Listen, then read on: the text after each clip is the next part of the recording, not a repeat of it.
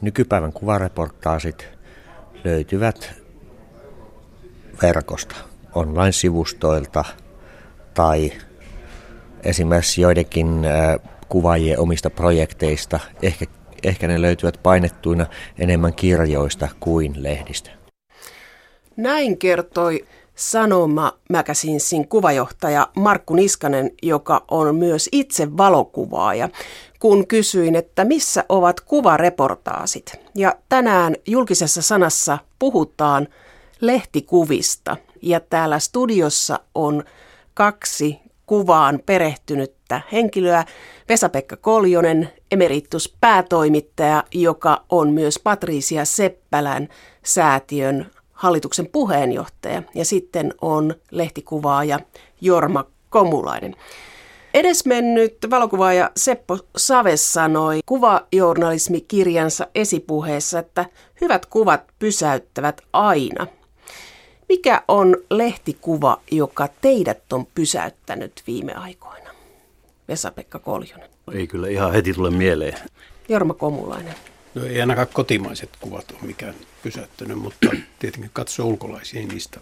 Hmm. Mutta ei niitä mitenkään erikseen nyt osaa mainita. Aika syvää kritiikkiä. Itselläni tulee mieleen ensimmäisenä Meeri Koutaniemen kuvat ympärileikkauksesta. Ne kyllä häkellyttivät. Ja sitten toinen kuva, mikä mulla on jäänyt mieleen on, mä yritin etsiä sitä nyt, mutta mä en löytänyt. Silloin kun Mikael Pentikäisestä tuli päätoimittaja, niin Helsingin Sanomien etusivulla oli kuva, jossa miehen edessä oli esine, joka näytti paimen sauvalta ja sitten kun tarkemmin katsoi, se oli mikrofoni, mutta se oli niin hyvin aseteltu se kuva, että siinä näytti, että on yksinäinen mies paimensauvan kanssa. Että nämä on ne kuvat, mutta tästä Meeri Koutaniemen kuvasarjasta on valitettu julkisen sanan neuvostoon. Oliko teidän mielestänne se kuva arveluttava tai kuvasarja arveluttava ympärileikkauksesta? Ei, ja nyt kun mainitsit sen, niin itse asiassa mä oikeastaan niin kuin unohdin. Kyllä se oli minustakin niin kuin aika hätkähdyttävä ja eikä siitä ole kahta kysymystä, etteikö niitä olisi voinut julkaista. Mä, mä en näe mitään syytä, minkä takia niistä on luopua. Jorma Komulainen, mitä ajattelet näistä kuvista? Ne pani minut miettelijäksi, mutta tuota, kyllä ne voi julkaista ihan hyvin. Mikä niissä mietitytti? No se aihe ja siihen liittyvät, sanotaanko nyt ne, siihen liittyvät teksti, mitä siinä, siitä kerrottiin, sitä tilanteesta, miten se oli toteutettu, niin ne pani minut arvelemaan. Tämä Meeri Koutaniemi on sanonut, että hän haluaa herättää kysymyksiä. Sekö on lehtikuvan tehtävä? No sekin tietenkin, mutta kyllähän jos nyt niin kuin ajatellaan kuvajournalismin käsitettä sinänsä, että mistä se on niin kuin lähtöisin niin kuin muukin journalismi, eli siis toisin sanoen päiväkirjan pitämistä, niin kyllähän siihen kuuluu kaiken sen rekisteröiminen, mitä ympärillä tapahtuu ja, ja mitä, mitä esimerkiksi lehtikuvaajat ammatissaan kohtaa. Kuunnellaan tähän jatko Markku Niskasen, mitä hän sanoi kuvareportaaseista kuvareportaasille ei tunnu olevan lehdissä tilaa. Päivittäiset uutiset täyttävät sanomalehdet ja viikonloppusivustojen ilmaisu on muuttunut siihen suuntaan, että se ei enää nykyään suosi niin paljon kuvareportaaseja. Täytyy myöntää, että hyvin, hyvin vähän löytyy pitkiä kuvakertomuksia. Tarinat löytyy, mutta ne löytyy tekstin puolelta. Aikakauslehtipuolella lehtien konseptointi on aiheuttanut se, että reportaaseille ei tunnu olevan niin paljon tilaa. On, on lehtiä, joissa on reportaaseja. Esimerkiksi Apulehti julkaisee aika paljon reportaaseja, mutta reportaasit ovat huomattavasti pienempiä kuin mitä ne ennen vanhaa olivat. Ne tehdään henkilöreportaaseja, jotka on, jotka on tämmöisiä tyyliin päivä ihmisen elämässä. Niitä tehdään puoli päivää niitä saatetaan julkaista aika näyttävästikin kuudelle, seitsemälle sivulle, joskus vähän laajemminkin. Sen tyyppiset reportaasit, mitä vielä 20 vuotta sitten tehtiin, jotka oli ehkä ajankohtaisia ilmiöihin perustuvia matkakertomuksia, niin niitä meillä ei kyllä enää ole. Miksei niitä kertomuksia ole? Onko se aika kysymys? Sanoit tässä Markku Niskanen, kun puhuttiin, että ennen saattoi matkustaa jonnekin tekemään kuvareportaaseja ja siihen saatettiin käyttää viikkoja. Nyt käytetään yksi aamupäivä. Miksi kuva on näin mitätöity mediassa? Mä sanoisin, että kuvaa ei ole mitätöity. Meillä on itse asiassa meillä on kuvaa enemmän kuin koskaan aiemmin, mutta sen muoto on muuttunut. Jutut ovat henkilökeskeisempiä, sitten taas vastaavasti meillä on toisaalta juttuja, jotka on niin yleismaailmallisia, että niissä haetaan se visuaalinen maailma niin kuin jostain muusta ilmaisumuodosta, grafiikasta tai piirroksista. Mä myönnän sen, että niitä kuvareportaaseja ei ole niin paljon, mutta mä ää, sanoisin, että kuvaa on enemmän kuin, tai tästä mä olen tietysti ihan varmakin, että kuvaa on enemmän kuin koskaan aiemmin, mutta se on, se on muuttanut muotoa. Näin sanoi kuvajohtaja Sanoma Mäkäsinsistä. Miltä tämä kuulosti? Onko tilanne todellinen, että meiltä puuttuu kuvarepparit? Kyllähän no, Niskanen ihan oikeassa on. Semmoinen perinteinen reportaasi puuttuu. Mä oon sitä mietiskellyt.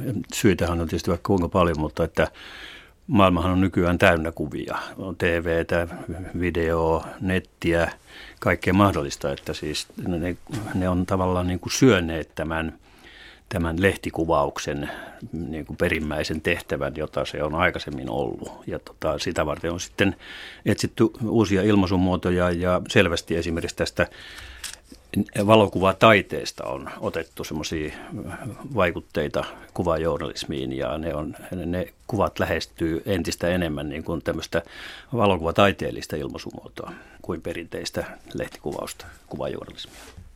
Jorma Komaulainen, olet lehtikuvaaja. Miltä kuulostaa, että lähestytään enemmän taidetta? No minä en henkilökohtaisesti siitä pidä, koska tuota lehtikuvan pitää kertoa lukijalle, avautua ensisilmäyksellä. Ja useimmin olen huomannut sen, että nämä eivät avaudu kyllä nämä kuvat, niitä joutuu miettimään, lukemaan kuvatekstejä ja vielä siinäkin vaiheessa on vähän epäselvää, että mitä kuvassa saattaa olla. Saanko sen verran täydentää, että, että tämä, mitä äsken sanoin, niin se oli tarkoitettu kritiikiksi? Miten se taidekuva ja lehtikuva eroaa? Mikä se suuri ero on, koska te kritisoitte sitä, että taidekuva on tullut lehtikuvaan? Joo, täällä, täällä tota, äh, on tämä Tämä, mitä yhdessä kolumnissa lainasin tämmöistä tutkijaa, äh, joka sanoo seuraavasti. Kuvajournalismissa on alettu korostaa aiempaa enemmän kuvaajan äärimmilleen vietyä näkökulmien etsintää, persoonallista otetta ja tulkintaa. Siirtymä pelkistetyn informatiivisesta uutiskuvauksesta kohti harkittua visuaalista kuvakerrontaa on selvästi nähtävissä. Ja nyt mä kuvaisin tätä sillä tavalla, että kun ennen lehtikuvaaja niin kuin yksinkertaistetusti kuvasi ympäröivää, häntä ympäröivää maailmaa ja tapahtumia, niin nykyään kuvataan yhä enemmän ikään kuin tämän kuvaajan sisäistä elämää ja hänen niin kuin näkemyksiään maailmasta ja käsityksiään. Lehtikuvaan on tullut sama kuin on tullut mediaan muuhun sisältöön kirjoittamiseen, muuhun toimittamiseen, että se tekijä on tärkeä ja se tekijän oma ote. Eli se, että minä olen tässä tekemässä tätä juttua, se on tärkeämpi kuin se, mitä te sanotte tässä. Siitäkö on, on kysymys? Siitä on kysymys. Eli valokuvaamisessa valokuvaaja itse on tärkeämpi kuin kohde, ei kai sentään. No idea on ikään kuin toteuttaa itseään, jos nyt sanoisi niin kuin rumasti. No miten se käytännössä näkyy lehtien sivulla?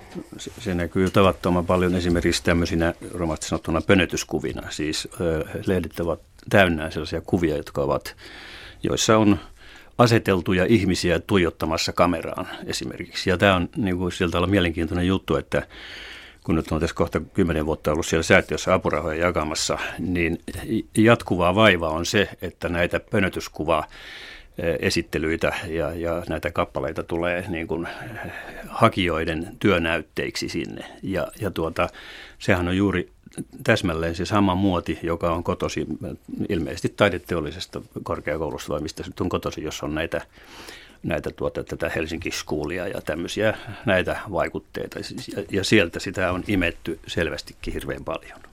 Eli tässä on tullut työjako, että kansa kuvaa kännykkäkameralla tapahtumia, onnettomuuksia, menee sinne, minne pääsee Just. kansa, mutta kansahan ei pääse valtioneuvostoon. Mm. Ja sitten mm. taas on ammattilaiset, jotka kuvaa teostyyppisesti. Joo, täsmälleen. mä en ihan usko, että tämä on täysin näin, näin vastakkaista, mutta toisaalta kun katsoo näitä esimerkkejä, mitä tekin olette tähän studioon tuonut vanhoista valokuvista, niin siinähän on semmoinen syvä dokumentaarisuus myöskin näissä vallanhuoneissa. Ja meille tuli 90 vuotta sitten ensimmäiset palkatut valokuvaajat tuli Suomessa lehtiin. Ja sen jälkeen on erilaisia aikakausia ollut. Ja esimerkiksi 70-luvulla, kun SMP nousi, Irven lauloi Ryysyrannasta ja hymyn levikki oli valtava, niin kuvareportaasit kertoi myös suomalaisesta elämäntavasta hyvin värikkäästi, hyvin provosoivasti, mutta jostain syystä se hyytyi sinne 80-luvulle tultaessa. Mutta Vesa-Pekka Koljonen, sinä olet puhunut lehtikuvauksen kultaisesta kaudesta. Koska sellainen on ollut? No Suomessa voi ajatella, että se on ehkä, alkoi ehkä sodi, sodista sotien jälkeen, jossa sitten tehtiin tätä tämmöistä eräänlaista reportaasikuvausta. Toki sielläkin tietysti hyvin paljon lavastettiin, ehkä suurinkin osa, mutta joka tapauksessa sehän myös kehitti sitten kuvaajien ammattitaitoa hyvin paljon. Ja silloinhan sitten, jos nyt sanotaan, että esimerkiksi ne viikkosanomien kulta-ajat jostakin 60-luvun alusta lähtien, 50, no 50-luvun loppupuolelta 60-luku, jossakin määrin vielä 70-lukukin, niin näitä me nyt pitäisi sellaisena,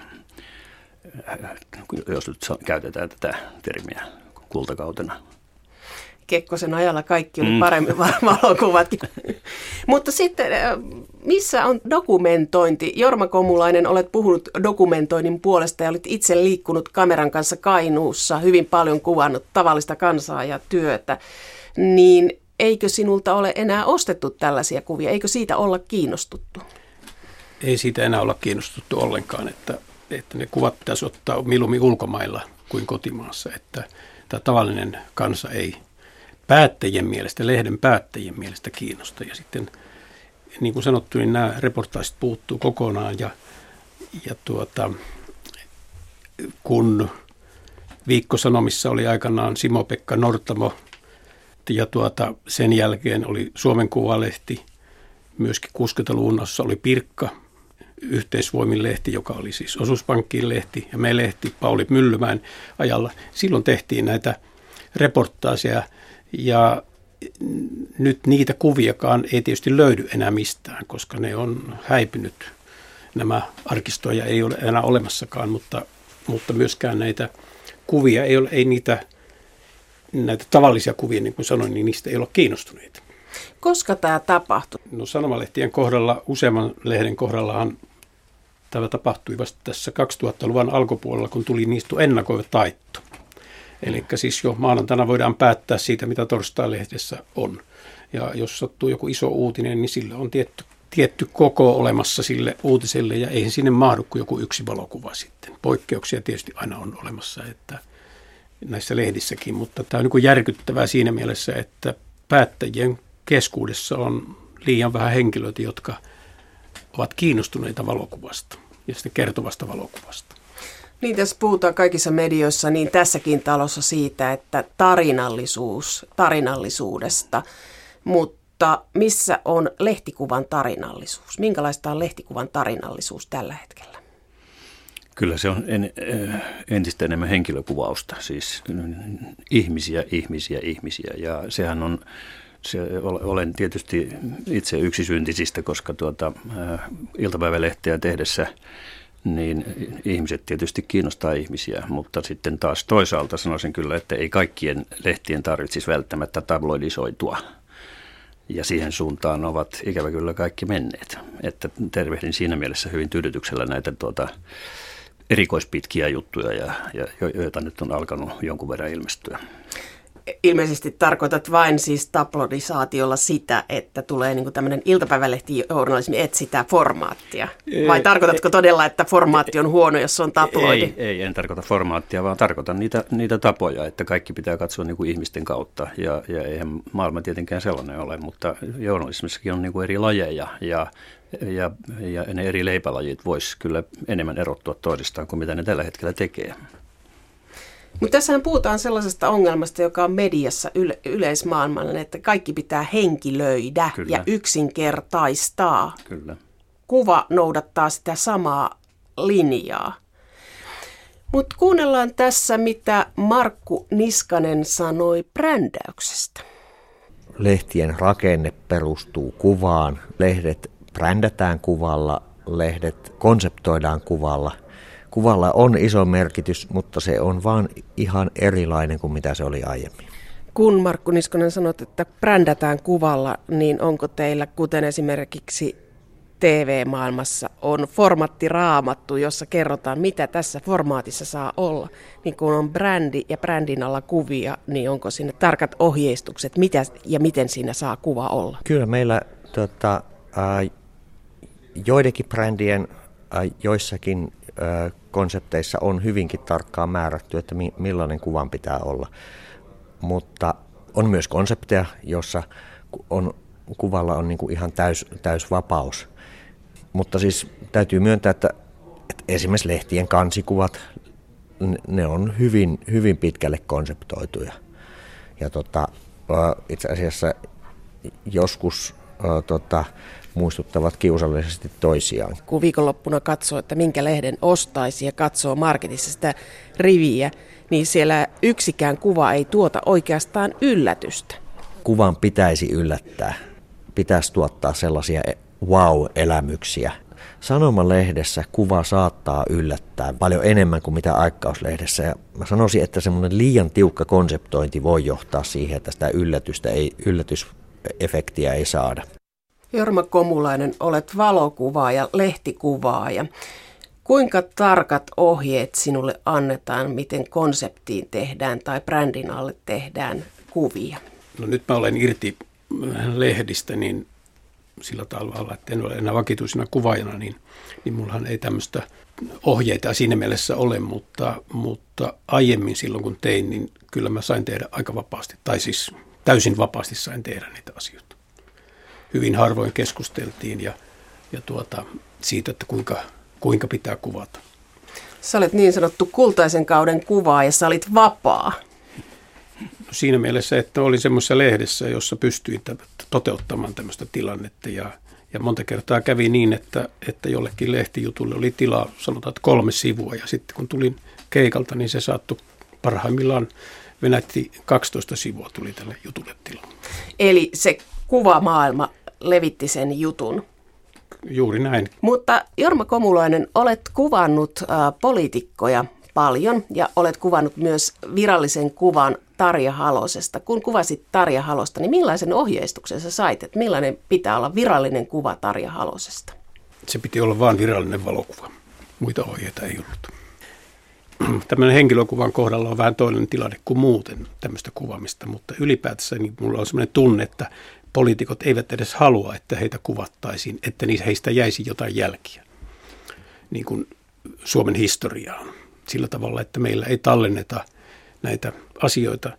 Joskus kysyin eräältä päätoimittajalta, että eikö olisi syytä vähän tallentaa näitä asioita, niin hän totesi, että kyllä meidän tiedottajat tallentaa. No missähän ne valokuvat nyt sitten mahtavat olla? Siis poliitikot itse eivät halua, että tulevat tallennetuksi. Tämä on vaikeaa uskoa, koska poliitikot tarvitsevat julkisuutta ja kuvia. No ne mielellään ovat kuvattavissa silloin, kun niillä on tiedotustilaisuus ja jossa on sitten mikrofoni suussa. Niin silloin ne haluaa olla kuvattavissa, mutta kaikki muu on niin kuin vähän hankalampaa. Se työtehtävä tehdään muualla kuin niissä tiedotustilaisuuksissa. Sä sanot, että aikaisemmin sitä taltioitiin. Koska sitä taltioitiin sitten poliitikkojen elämään tai työelämään? No sitä ei ole koskaan oikein hyvin taltioitu, mutta sanotaan, että Kalle Kultala aikana yritti siinä hommassa, mutta huonoin tuloksin. Kyllä hänellä on hyviä kuvia niistä, mutta että hänkin joutui näihin niin kuin orjallisesti kuuntelemaan niitä poliitikkoja, että minne hän pääsee. Yleensä ovet suljettiin. Hän on kuuluisa siitä, että hän tallensi Kekkosta, mutta onko meillä esimerkiksi ministeritason ihmisiä Kekkosen ajalta taltioitu valokuviin? Kai aika vähän käsittäisin. Ne on, ne on, ja sitten nekin vähän mitkä, niin ne on hajallaan jossakin, missä lienee. Ja paljonhan näitä, mihin Jorma viittasikin, niin esimerkiksi näitä arkistoja on suorastaan hävitetty. Et se on ollut aika holvatonta meininkiä, että tota, lehtitalot esimerkiksi muuttojen yhteydessä tai kun sinne on tullut uusi päällikkö, niin on vähän putsattu nurkkia ja lempattu vanhat kuvat ja negat roskikseen ja siellä on tapahtunut aika brutaaleja hommia ja hyvin laajasti. Jormahan on perehtynyt siihen erittäin perusteellisesti ja voisi luetella siis kymmeniä lehtiä ja tapauksia, joissa näin on menetelty. Ja siellä on hävinnyt hirveä määrä Suomen lähihistoriaa, kuvallista lähihistoriaa. Kun te molemmat puhutte siitä, että lehtikuvan tehtävä on myös dokumentoida ja olla ikään kuin päiväkirja, dokumentoida arkea. Mutta se on häkellyttävää, että politikoista jää tai tästä virallisesta puolesta jää niin vähän jäljelle. Että meillä ei ole kuin tiedotustilaisuus, julkisuus olemassa. Että onko tämä ihan totta? Että vaikea uskoa. No, erittäin vähän jää tallentamista tai tallennetaan tätä arkea. Meillähän on muutamia hyviä esimerkkejä olemassa, mutta niitä on liian vähän, että kun ajatellaan meidän sota-aikaa, niin sehän on hyvin tallennettu. Se on hyvin dokumentoitu.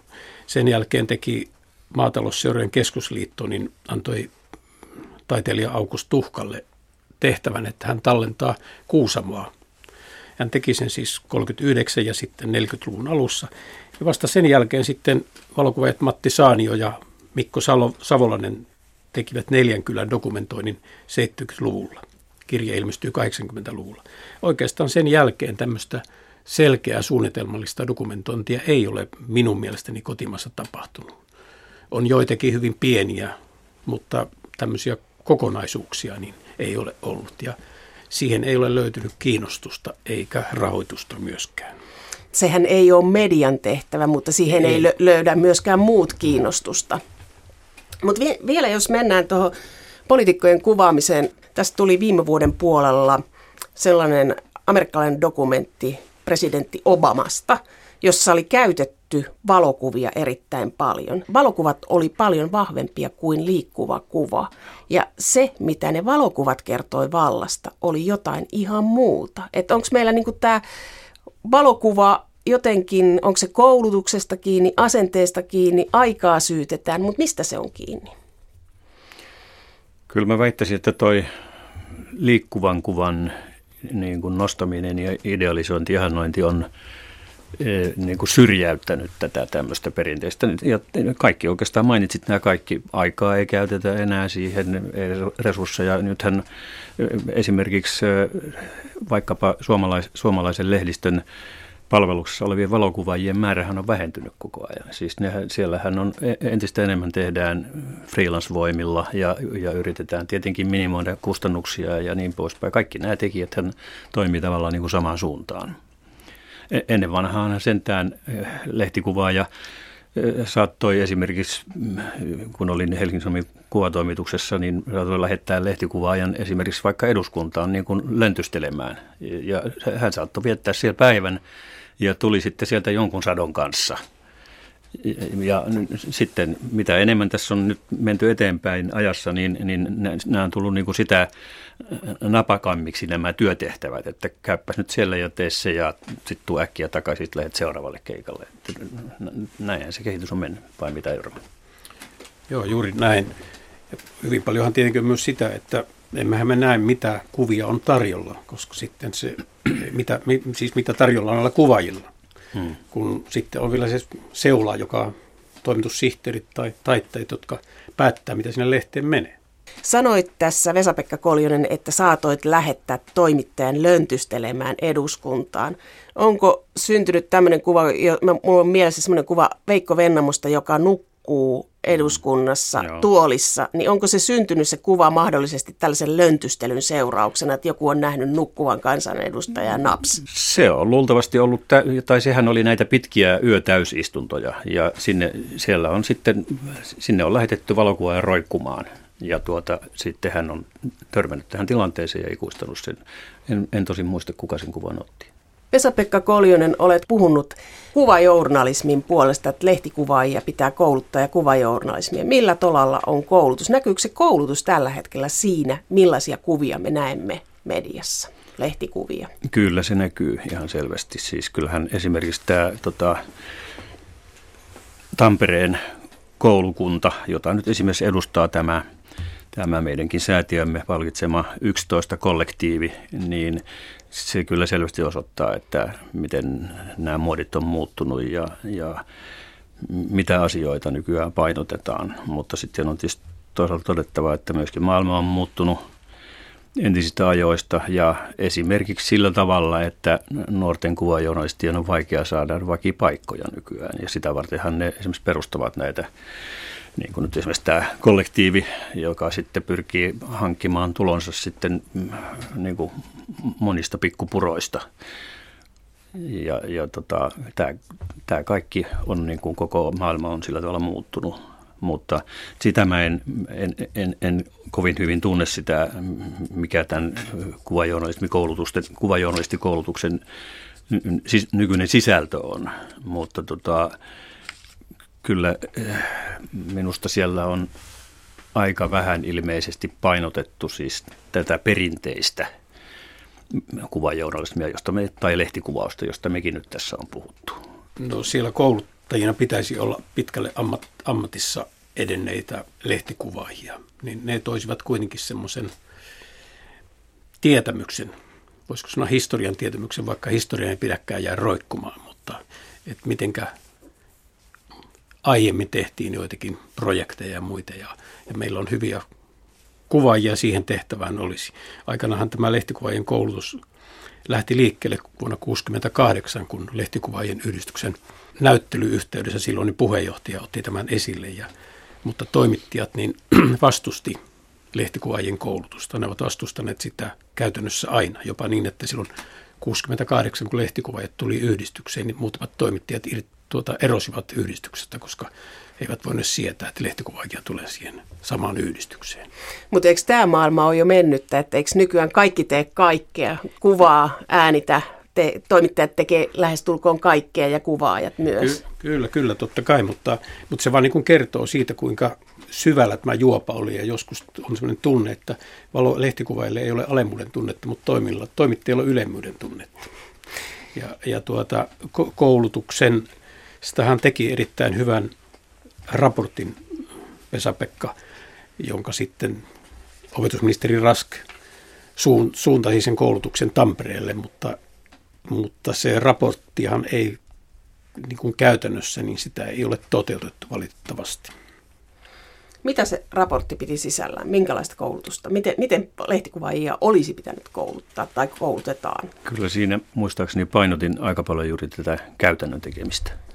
Ja, ja siellähän oli ainakin alkuvaiheessa tämmöistä vähän vetoa siitä, että, että onko se, onko se niin ammattikoulutusta vai, vai tehdäänkö siellä tiedettä. Ja jotta niistä kuvista voisi tehdä tiedettä, niin, niin tietysti ensin pitäisi olla niitä kuvia. Ja tota, se musta vähän tuntuu, että tämä tämä akateemisuus on purassu vähän liikaa niin kuin sitä, ja, mutta sinne, sinne, siihen oli taas omat syynsä, että minkä takia se haluttiin niin kuin akateemiselle tasolle myöskin valokuvaajien koulutus, että tulisi enemmän ä, ammatteihin, journalistiammatteihin sellaisia henkilöitä, jotka ymmärtävät kuvan päälle. Niitä ei liiemmälti ole lehdistössä ollut. Ja ajatus oli silloin meillä, jotka sitä koulutusta aktiivisesti ajoimme, niin oli, että sieltä tulisi sellaisia tyyppejä, jotka voisivat nousta jopa lehtien päätoimittajaksi tai ainakin toimituspäälliköiksi, ja heillä olisi nyt tätä visuaalista näkemystä, jolloin tähän muuttumaan, muuttuvaan tilanteeseen heillä olisivat sopivia henkilöitä. Tässä on mielenkiintoista kissan veto, että ensi, että saadaan lehtikuvaajille tai kuvajournalismille koulutusta sitten talojen sisällä. Sitten tällä hetkellä on erittäin suuri kirittäjä, on yleisö, yleisökuvat, Joo. joiden merkitys kasvaa koko ajan. Miten lehtikuvaajapiireissä suhtaudutaan Jorma Komulainen yleisökuviin? No ymmärrettävästä syistä niin ainakin freelancerit kokee sen kilpailijaksi, mutta periaatteessa, jos ne on hyviä kuvia, niin silloin niitä pitää julkaista, ei siinä sen kummempaa ole, mutta, mutta kun, kun niistä myöskin maksetaan erittäin paljon vähemmän kuin muiden, eli freelanceritten kuvista, niin tässä on vähän tämmöisiä ristiriitaa ihan selvästikin olemassa. Eli tyydytään yleisön lähettämiin aika nopeasti teempaistuihin laadultaan, ei aina ihan niin paikallaan oleviin kuviin mieluummin kuin otetaan ammattilaiselta kuva. Eli sehän rapauttaa silloin sitä kuvakenttää. Mm. Kyllä, tähän väljästi liittyy sekin, että, että jos puhutaan niin kuvan käytöstä ylipäänsä ottaen, lähinnä nyt lehdissä, niin, niin kyllä tavattoman paljon on semmoista täysin motivoimatonta kuvan käyttöä, sellaisia valtavia pintoja, varsinkin kun ottaa huomioon, että esimerkiksi sanonlehdissä kärsitään koko ajan tilapulasta ja aineistot kamppailee sivuilla keskenään, niin sitten se on kaiken maailmantalon seiniä ja milloin mitäkin taivaan rantaa kuvataan ja, ja niissä ei ole mitään siis mitään varsinaista informaatioarvoa niissä kuvissa. Et ne on ikään kuin jutut on somistettu jollakin kuva-aineistolla, joka ei sinänsä tuo siihen itse asiaan mitään varsinaista lisää. Niin kuin kustantaja, eräs kustantaja sanoi, niin, niin, niin tuota, valokuva on kaikista halvinta painopinta-alaa lehdessä, niin varmaankin sen takia niitä sitten julkaistaan isona. Ihan totta. Kyllä. Ehkä se oli sarkasmia, mutta kyllä sillä... Ei vaan, mä keskustelin tästä asiasta ihan oikeasti yhden kustantajan kanssa ja hämmästelin sitä, tätä suurta kuvan käyttöä. Niin se, tämä oli hänen toteamuksensa. Suuria pintoja tulee halvaksi. Juuri näin. Tämä, tämä on aika uskomatonta, jos se on motiivi isolle kuvalle, että saadaan halvalla. En, en, en välttämättä ihan usko sitä, mutta toisaalta tämä tekniikka on muuttanut erittäin paljon kuvaa ja puhutaan fotosopatuista kuvista ja valokuvaajat pitää aika tarkkaa huolta, että kuvat olisivat dokumentaarisia. Kyllä se on aika tiukkaa sitä, että ei, ei niin kuin mennä korjaamaan yli sen, mitä tehtiin ennen Lappiksessa. Joo, klassikko esimerkkihän on varmaan vuodelta 1973 presidentti Urho Kekkonen Leski kirkossa. Mm, Kaius Hedströmin kuva muistaakseni, Kyllä, josta on häivytetty pois muut ympäriltä. Niin väitättekö, että tällaista dramatiikkaa ei nykyään harrastettaisi? No kyllä, sitä varmaan harrastaakin, mutta oikeastaan tämä, tämä keskustelu näistä manipuloiduista kuvista oikeastaan alkoi vasta silloin, kun tuli nämä välineet, joilla sitä voidaan sähköisesti digitaalisesti tehdä.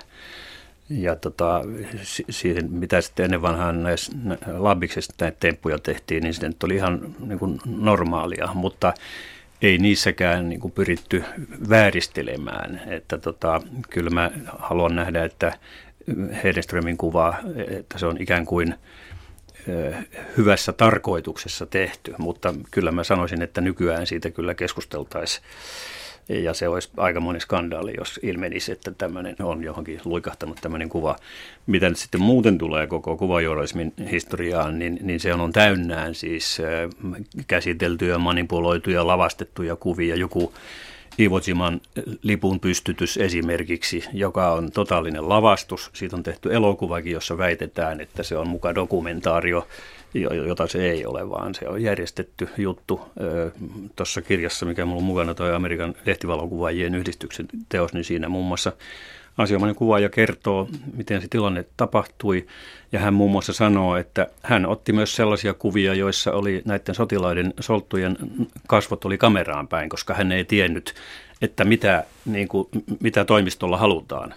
Mutta sitten siellä oli semmoinen myöskin nimeltä mainittu kuvatoimittaja, joka sitten tajusi sen symboliikan siinä ja otti sitten sen, valitsi sen kuvan julkisuuteen, jossa ne, ne tuota, soltut oli selkäkameraan päin, jolloin siihen tuli tätä tämmöistä kuvallista rytmiikkaa ja, ja, ja tota, voimaa toisella tavalla. Et kyllähän tätä on niin aina tehty ja tehdään koko ajan, mutta kyllä mä sanoisin, että jossakin se raja menee, että olihan siellä, onhan näitä tullut tuota, näitä esimerkiksi kansainvälistä kuvatoimistoista, fotarit saanut potkuja siitä, että ne on käsitellyt, niin kuin se yksi heppu, joka esimerkiksi lisäsi Libanonin tota, Beirutin pommituksiin vähän ylimääräistä sauhua, että se olisi vähän niin kuin ärjymän näköinen se kuva, niin tuli kenkää. Että tota, ja minusta se on hyvä, että näistä keskustellaan ja tätä eettistä puolta pidetään esillä myöskin tässä edelleenkin tässä amerikkalaisten kirjassa, niin siinä on semmoinen kuva, jossa tota Bob Kennedy makaa ammuttuna siellä äh, Ambassador Hotellin keittiön lattialla. Ja siellä on, täällä on haastateltu semmoista sitä kuvaajaa, sen nimi on Boris Jaro, Yaro ja tota, äh, hän kertoo siitä, siitä tilanteesta, miten hän meni sinne kameroineen vastaan, kun tiesi, että se Kennedy poistuu sitä kautta saadakseen sitä kuvan. Silloin kuuluu pam pam. ja tota, hän ajatteli, että voi helvetti, että toinen Kennedy, tai että Kennedy, Kennedy again. Ja tota, sitten hän nosti kameransa ryhtyäkseen kuvaamaan, niin hänen käsipuoleensa tarrautui joku valokuvaaja, joka tota, eh, kirku, että, että, että, että mäkin on valokuvaaja enkä ota kuvia. Ja sitten, sitten tota, tämä sanoo tässä kirjassa, tämä Jaro näin, että God damn it lady, this is history. Ja sitten se antoi kameran laulaa. Ja tämä on niinku semmoinen aivan olennainen asia eh, lehtikuvaajan, uutiskuvaajan duunissa, että, että kaikkea pitää ampua, mikä liikkuu. Ja sitten se on sitten seuraava toinen pohdinta, että mitä julkaistaan ja millä peri, periaatteella ja millä perusteella niin edelleen. Mutta siis työ on tehtävä silloin, kun sitä ollaan tekemässä, eikö niin? No, kyllä. Tämmöinen vastaavanlainen on tapahtunut Helsingissä 40 joulukuussa, kun Kyösti Kallio kaatui eh, tuon adjutanttinsa syliin. Ja tuota, sillä oli paikalla viisi valokuvaajaa tai viisi lehtikuvaajaa. Yksi lehtikuvaista hu- huusi, ettei kuvata. Kukaan ei sitten kuvannut. Ja niin tämä varsinainen tilanne jäi tallentamatta. Epäiltiin siinä vaiheessa sitten myöhemmin, että, että tuota, tällä kyseisellä kuvaajalla ei enää ollut filmiä, jolloin hän pelasti niin kuin itsensä ja, ja, ja sotki toisten, voisiko sanoa, bisneksen. Niin tässä tulee esille tämä lehtikuvaajien dokumentoinnin tärkeys, että sitten jälkeenpäin mietitään, että käytetäänkö, mutta ainakin talteen otetaan. Kyllä. Niin meillähän on jäänyt loistavia ikonikuvia, jotka voisi sanoa, että kaikki, jotka nyt suomalaista historiaa tuntevat, niin tietävät, niin on, on tämä Oswald Hedströmin ottama kuva Taistomäistä 17 syyskuuta 1939, kun hän juoksee ensimmäisen kerran alitti 10 000 metrillä 30 minuuttia ja on kuva, jossa hän katsoo taaksepäin. Olen nähnyt sen alkuperäisen negatiivin. Kaikki on siinä hyvin tarkkaa ja niin edelleen. Pitää muistaa, minkälaiset kamerakalustot hänellä oli. Se on yksi niistä ikoneista. Sitten on tietysti tämä myöskin Oswald Hedeströmin ottama kuva, kun valvontakomission puheenjohtaja Stanov kuiskuttaa Paasikiven korvaan.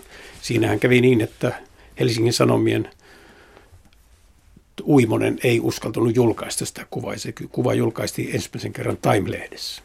Ja sitten että ikonikuvia on Martti Peltosen ottama tämä muovikassikuva, niin sanottu kuva. Ja siinäkin nimenomaan on kysymys siitä, että, että hän huikealla ammattitaidolla teki sen kuvan sellaiseksi kuin se oli.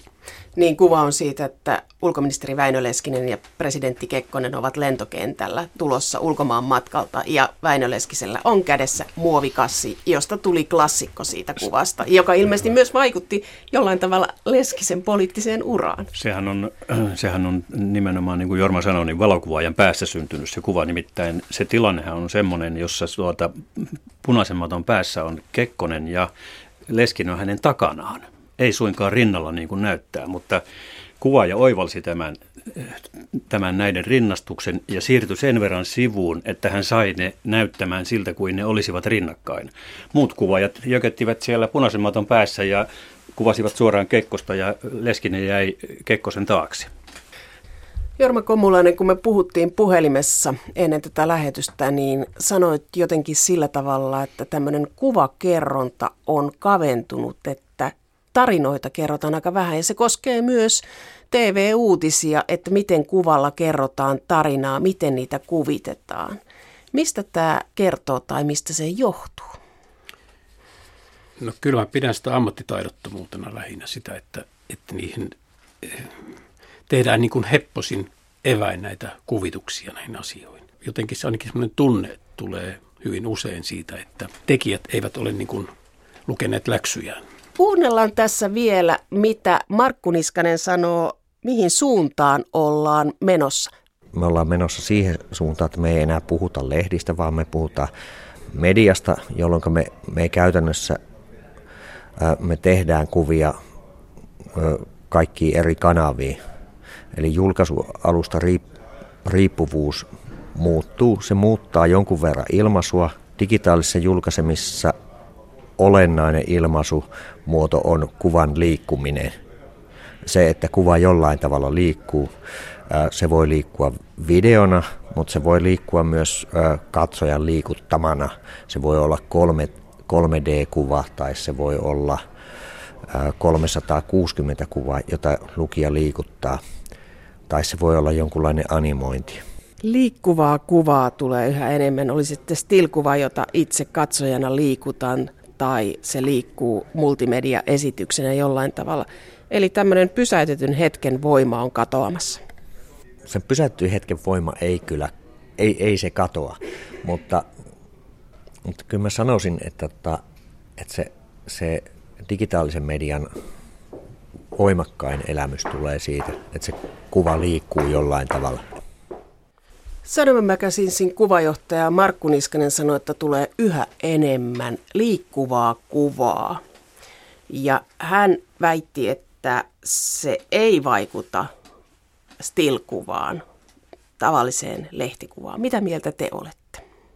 Ja näitä kaikenlaisia rakkineitahan tulee koko ajan lisää ja tota noin, niin rupeaa olemaan videosilmälaseja ja vaikka mitä. Ja tota, että kyllähän tämä on jo melkoisen myllerryksen käynyt tällä hetkellä, että mä otaksun, että lähivuosina joku tämmöinen kännykkäkuva räpsyttely niin on ihan linnunlaulua verrattuna siihen, mitä nyt tulee tapahtumaan. Että siis jonkunlainen kuvallinen räjähdys joka tapauksessa. Mutta sitten, että syökö se sitten stilkuvaa, niin, niin en mä sitäkään oikeastaan usko. Kyllä sillä stilkuvalla edelleen on se voimansa, mutta se tulee olemaan niin kuin harvoissa ja valituissa paikoissa ja tietyissä muodoissa ja tietyissä käytössä. Ja, ja tota, onhan semmoinen ilmiö hyvin tavattavissa mu- muillakin aloilla. Sanotaan nyt vaikka niin kuin musiikkiteollisuudessa.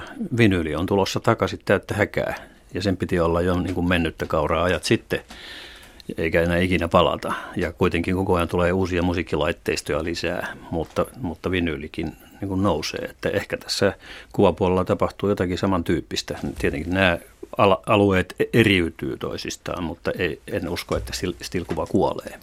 Tarkoitatko Vesa-Pekka Koljonen sitä, että me saamme mustavalkoisen poliittisen kuvan takaisin? Toivottavasti. Mitä mieltä olet Jorma Komulainen? Vaikuttaako tämä elävä kuvavirta lehtikuvaan? No kyllä se siinä mielessä vaikuttaa, että, että tuota, ne kuvaajat, jotka tekee nyt lehtikuvausta, niin niiden pitää tehdä sitä videokuvausta, koska sitä kaikki haluavat. Mutta sitten ne siinä vaiheessa, kun ruvetaan käyttämään tätä stilkuvaa, niin sehän nousee tästä myllerryksestä – selkeästi esille. Että jos siellä on hyviä mustavalkoisia kuvia, niin kuin sä kerroit tästä Obama TV-ohjelmasta, niin sieltähän ne mustavalkoiset kuvat nimenomaan nousivat esille. Ne oli niitä vahvoja kuvia. Tässä on se mahdollisuus nyt olemassa. Eli nyt on tulevaisuudessa vahvojen kuvien aika ja ne erottuvat huippuammattilaisten vahvat kuvat. Mutta Jorma Komulainen, luen vielä tähän loppuun, mitä Aatos Erkko sanoi valokuvasta viikkosanomien yhteydessä joskus, oliko se 50-luvulla? Minä vuonna se oli? Silloin kun viikkosanomien viimeinen numero ilmestyi joulualla 75, niin silloin lehden kustantaja Atos Erkko kirjoitti lainaus. Television aattopäivinä viikkosanomia leimasi korkeatasoinen kuvajournalismi. Yhtä ratkaiseva kuin kuvan merkitys oli viikkosanomien kehitykselle, yhtä merkittävä se ilmeisesti oli sen alamäelle. Tuona aikana viikko sanomat oli kyllä uran uurtaja. Kuvaajille annettiin todella kovat evästykselle. Heille sanottiin, mitä kuvilta odotettiin ja kritiikki oli armotonta. Niin kauan kuin tämä vaatimus oli journalistinen, oltiin oikeilla linjoilla. Henkilökohtaisesti olen sitä mieltä, että tällä suunnalla mentiin myös hakoteille melko aikaisessa vaiheessa. Se tapahtui ehkä silloin, kun kuvasta tuli asiaa tärkeämpi kun journalismi hylättiin, niin alamäki alkoi. Missä tilanteessa ollaan nyt? Onko journalismi hylätty? Kyllä se ainakin tutisee. Sanotaan, että on huolestunut siitä, että, että koska uskallan väittää, että on edelleenkin hyviä kuvaajia, mutta niiden tuotanto ei samalla lailla pääse esille.